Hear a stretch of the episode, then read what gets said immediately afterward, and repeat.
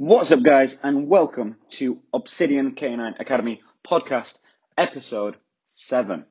I know we've not had one of these for a while, and I apologize, but, um, you know, life takes over sometimes. Life gets busy, which is a headache. I'd love to be able to schedule these more, you know, abrupt, you know, so they're always there when I, when we want them every Thursday or whatever. And hopefully in time I can get my shit together and get that done.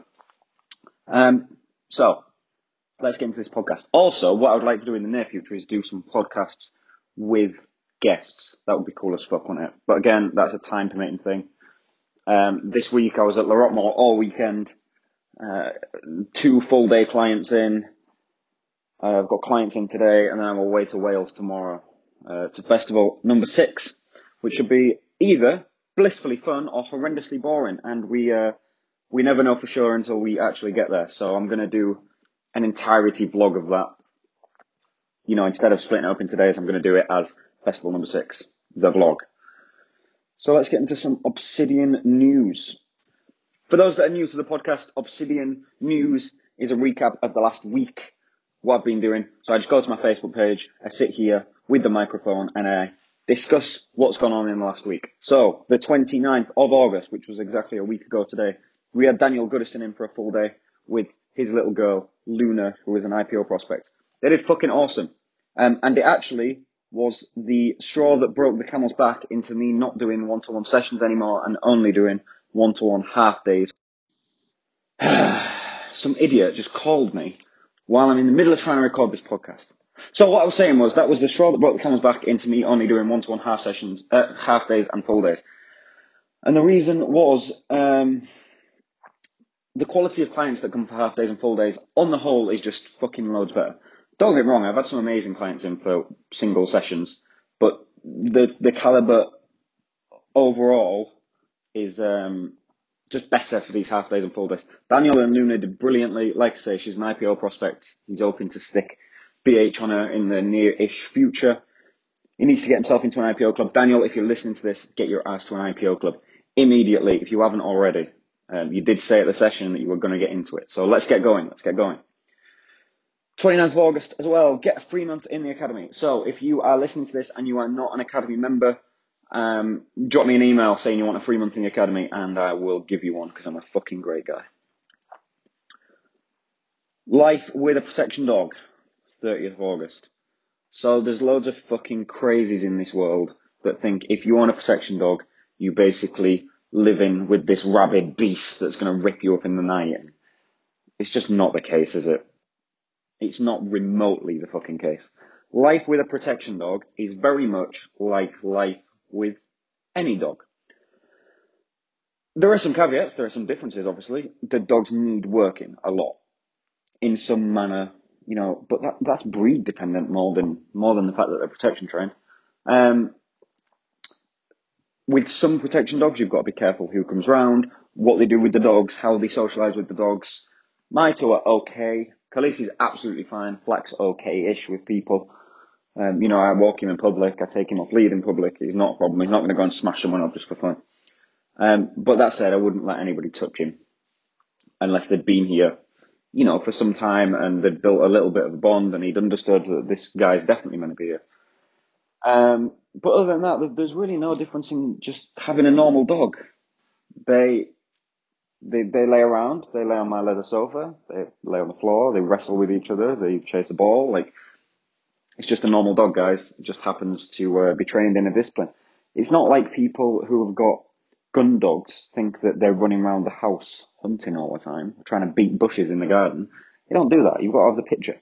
The picture has to be there.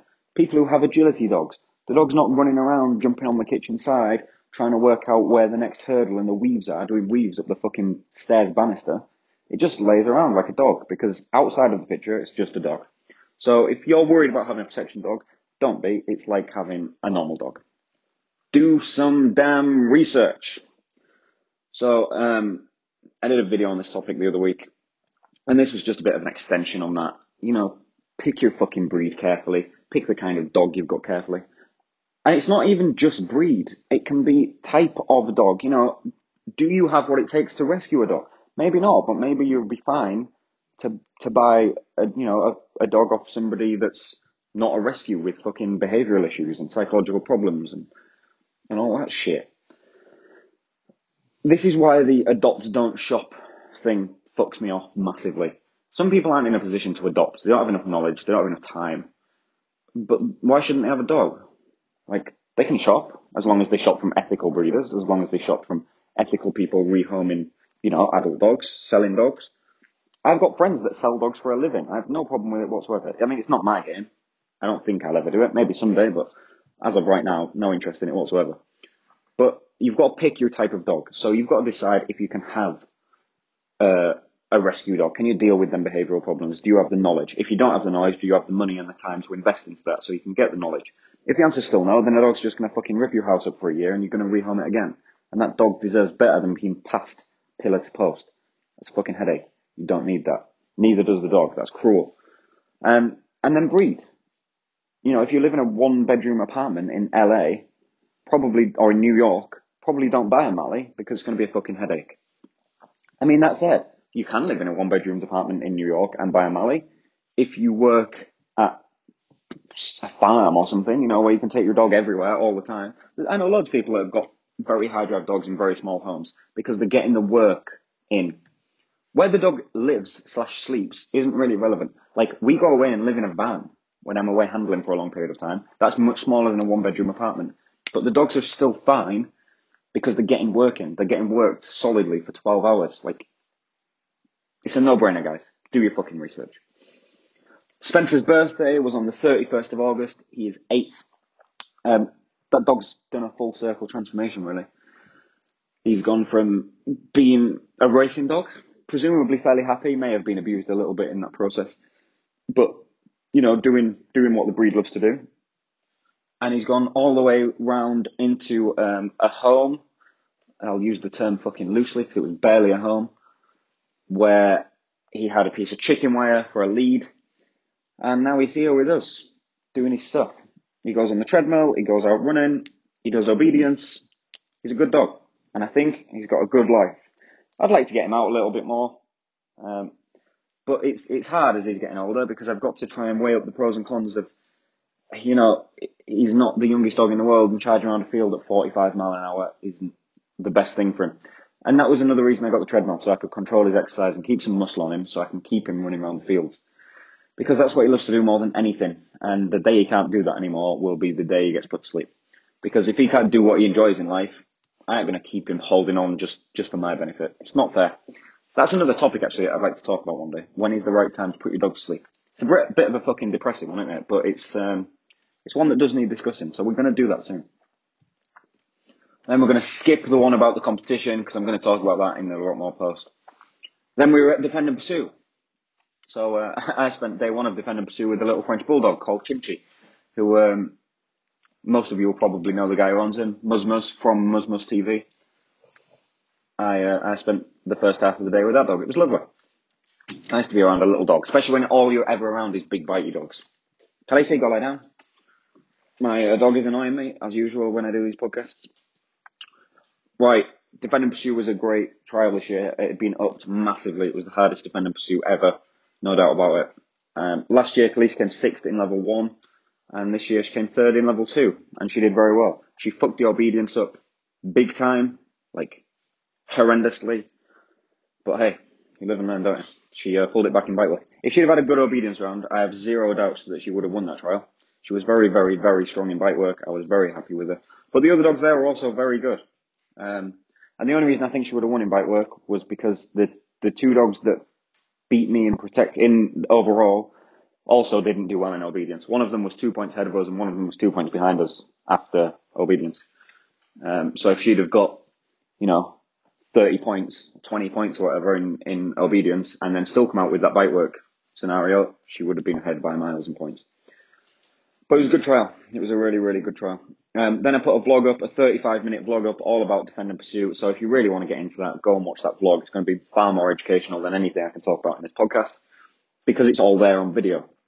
I filmed a lot. I filmed puppy obedience, uh, level three obedience, the balloon bite. They did a hot air balloon bite, but by the way, for those that, that don't know. Um, I filmed the long send competition. That was uh, puppy protection, level three protection. That was on day one. And then on day two, I filmed level one obedience, level two obedience, level one protection, level two protection. Um, it was a really, really good weekend. And uh, that sparked this next post actually on the 3rd of September about why did dog trainers hate each other. Because there were some dogs there at that weekend that were fucking absolutely outstanding, trained by people that hate me. And in the past, I have hated them.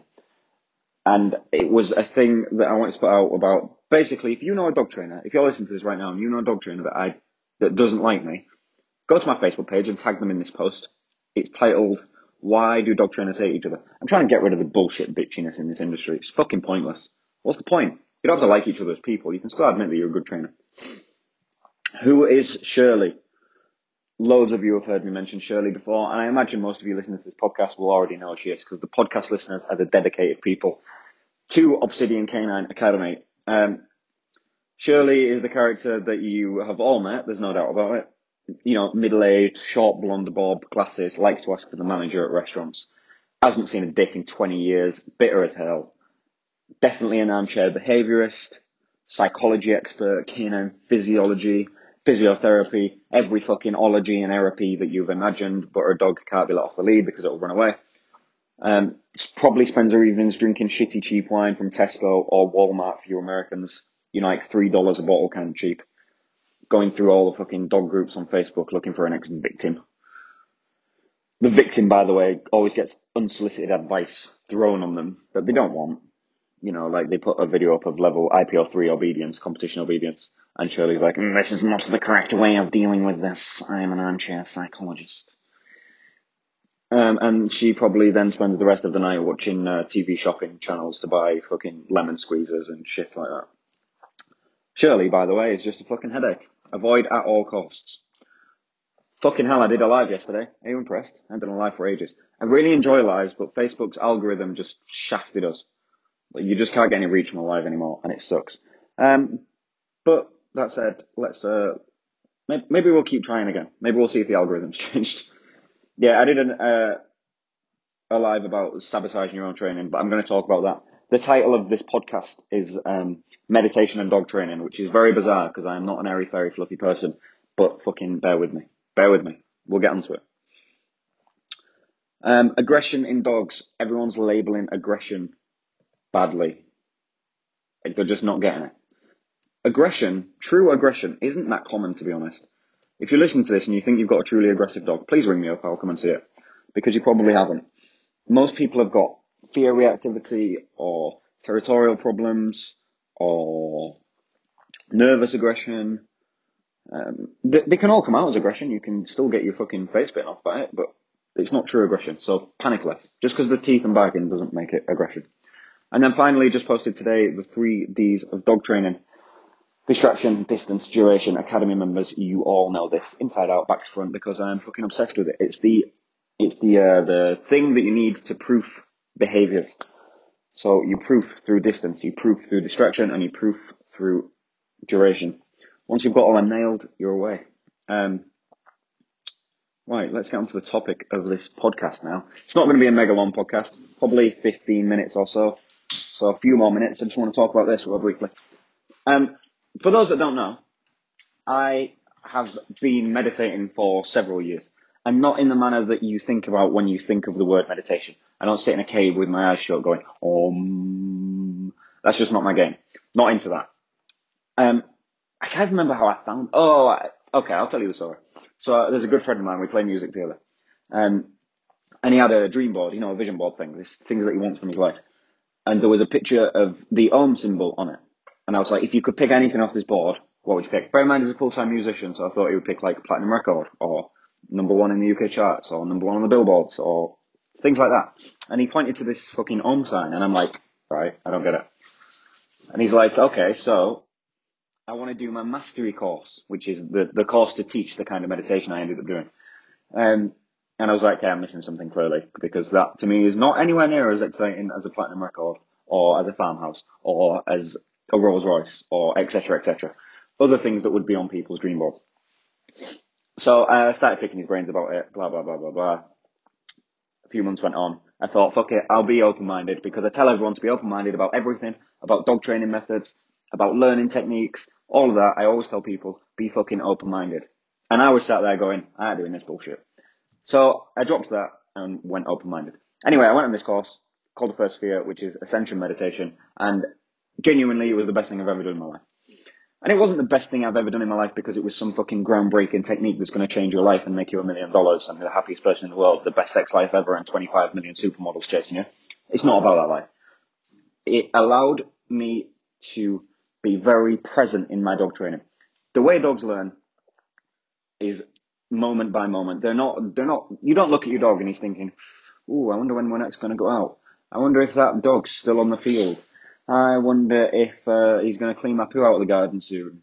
I wonder what we're having for dinner. They just don't do it. They're literally, whatever's happening now, they're stuck in it. They're stuck in the now all the time. Um, and we struggle to teach them because we're not. So you go to the training field, you take the dog to the training field and the dog's literally playing in this moment. If you've got a ball out, the dog's going, I want the ball. The dog's not thinking, I wonder what behavior he's going to tell me to do next. I wonder what behavior he's going to tell me to do in 15 minutes time. I wonder if he's going to put that e-collar on me. They don't give a fuck. They're just in this moment. They want the ball out of your hand. Meanwhile, you're on a completely different spectrum where you're sat there going, oh, I wonder what behavior I should train next. I wonder how I should train it. I wonder if this is going to go badly. This went badly last time. Oh, maybe I'm not going to be able to get it right. Maybe we're having a bad day. We're definitely having a bad day. I don't know what to do. And you're going through this fucking dialogue over and over and over and over and over and over and over again. You're not getting your dog trained properly. You're doing yourself a disservice. So my tip for today for meditation and dog training is to be in that moment with your dog. Leave everything at the fucking gate. I say the gate because we have a gate on our field, but at the start of the field or wherever you're training, leave all your problems there. Leave the fact that you can't pay rent this month. Leave the fact that you've just lost a client. Leave the fact that your boss is pissing you off. Leave the fact that your wife's withholding sex from you and won't talk to you because you fucking chatted to the next door neighbor for too long. Leave everything at the fucking gate you will thank yourself endlessly. And it's very simple because then you and the dog will be just in that moment of training. You're not thinking about how well it went yesterday. You're not thinking about how well it's going to go tomorrow. You're just training the dog in front of you. Give it a try. Like I say, I use Ascension was a tool that I used to, to allow me to do that. But whatever the hell you want. Eckhart Tolle's got a very good book called The Power of Now. Narayana Shire's got a very good book called Chit Happens, C-H-I-T, which is a Sanskrit word for consciousness. Um, there are some amazing books out there. Uh, David Hawkins has got a very good book called Letting Go. There are lots of good books, but whatever method or technique or thing you have to do to be more present in your dog training, go and do it. It will help you endlessly. And that is the end of Obsidian Canine Academy podcast, episode seven. So, you've got anything particularly that you want to see in the next episode, or anything that you want me to talk about, or if you want to fucking come on and be a guest, you are more than welcome. I'll see you all next time.